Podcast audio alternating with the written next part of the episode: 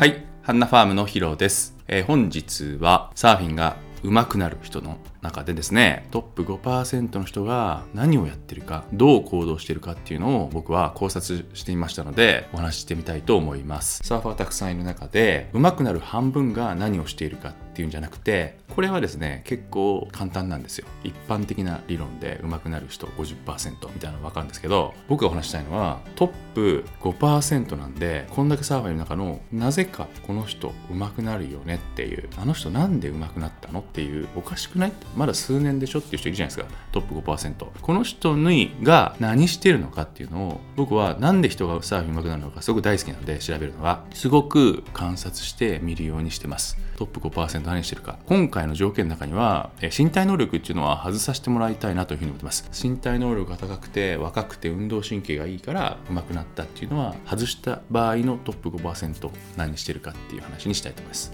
年齢を結構重ねた後にサーフィンを始めた人。とかねそれでも上手くなる人もいるし。今回のお話は大きい波とかに無謀な挑戦をしろと言っているわけではありませんのでご注意ください自分の技量の超えた大きい波に入っていくのは危険ですのでそれをお勧めしているわけではないということを最初に断っておきますまず今の時代ってスマホで波の状況がものすごく細かく分かるんですよそれは今のうねりの高さとか周期とかうねりの向きも分かるじゃないですか。風の向きと風の強さも分かりますよね。それから潮の満ち引きで今どれぐらいかも分かるし今後も分かりますよね。先ほどのうねりと風とが全部3時間後6時間後9時間後っていうのがかなり正確に分かりますよね。そうすると波の状況サーフィンコンディションっていうのは予想っていうかすごく正確に分かるようになってたんだと思います。今の時代はですね。昔に比べて。ということはですねそのような情報があるので皆様普通はですね普通は60%楽しめる可能性があって40%は今日サーフィンつまんない可能性があるとすると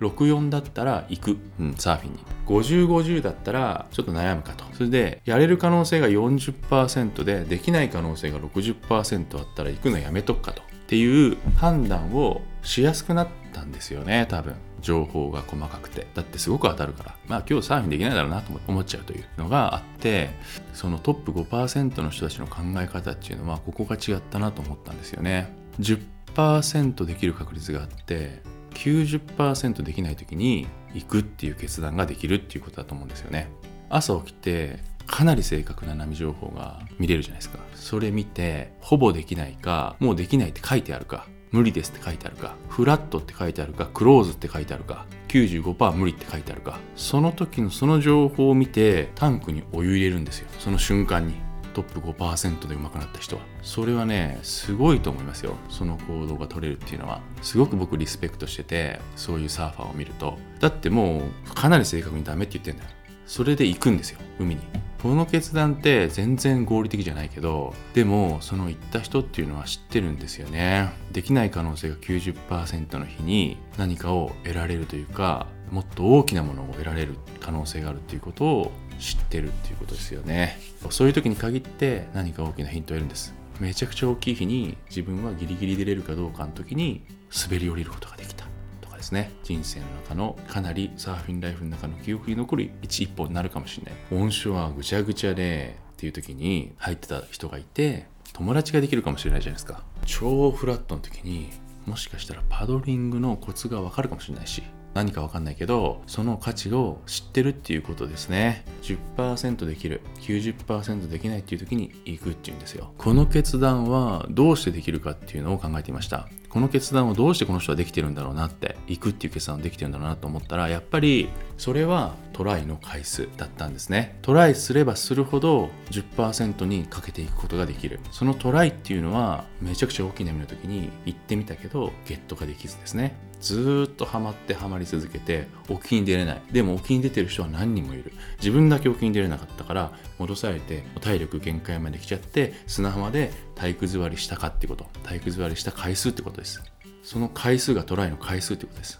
ドフラットの時に行てパドリングしてすごい小さなうねりをキャッチする練習をする回数ってことです。本州はビュンビュンの時に全然サーフィンできない時に入ったトライした回数です。このトライの回数が10%を選べるようにだんだんなってきます。90%できないっていう状況なので行ったらできないのが本当に90%あるんですよ。大事なのは行ってできない時のその人の考え方これもねリスペクトだなと思ったんですけど行って90%できなくてお湯入れて海について開けて波見てほらねって言うんですよ。ほらねじゃないよみたいな。ね。そうすごくないですか？もうこのね精神力ほらねできないねみたいな。誰も来てないしみたいな。それでいいんです。はい次明日みたいな。90%できないのを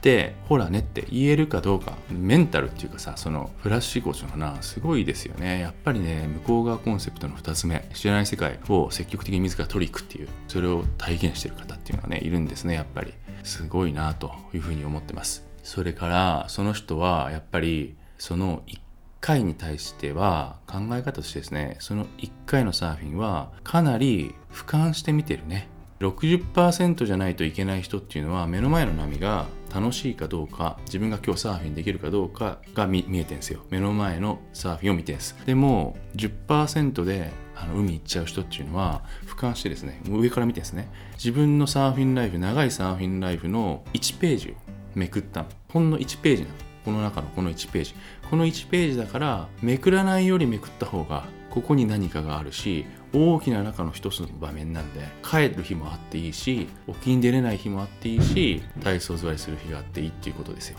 大きなサーフィンライフ。でこれめくらなかった人は自分のサーフィンライフがどんどんどんどん薄いサーフィンライフになっていくっていうことですよね。という感じで今日はですね上手くなっている人トップ5%がどんな考え方でどうサーフィンにアプローチしてるかっていうのが僕なりに見てきた感覚でご紹介してみました。是非ですね皆様もスマホで見て今日できないなと思った時に是非お湯を入れてですね海に向かってみてください。以上本日もありがとうございました。また次回よろしくお願いします。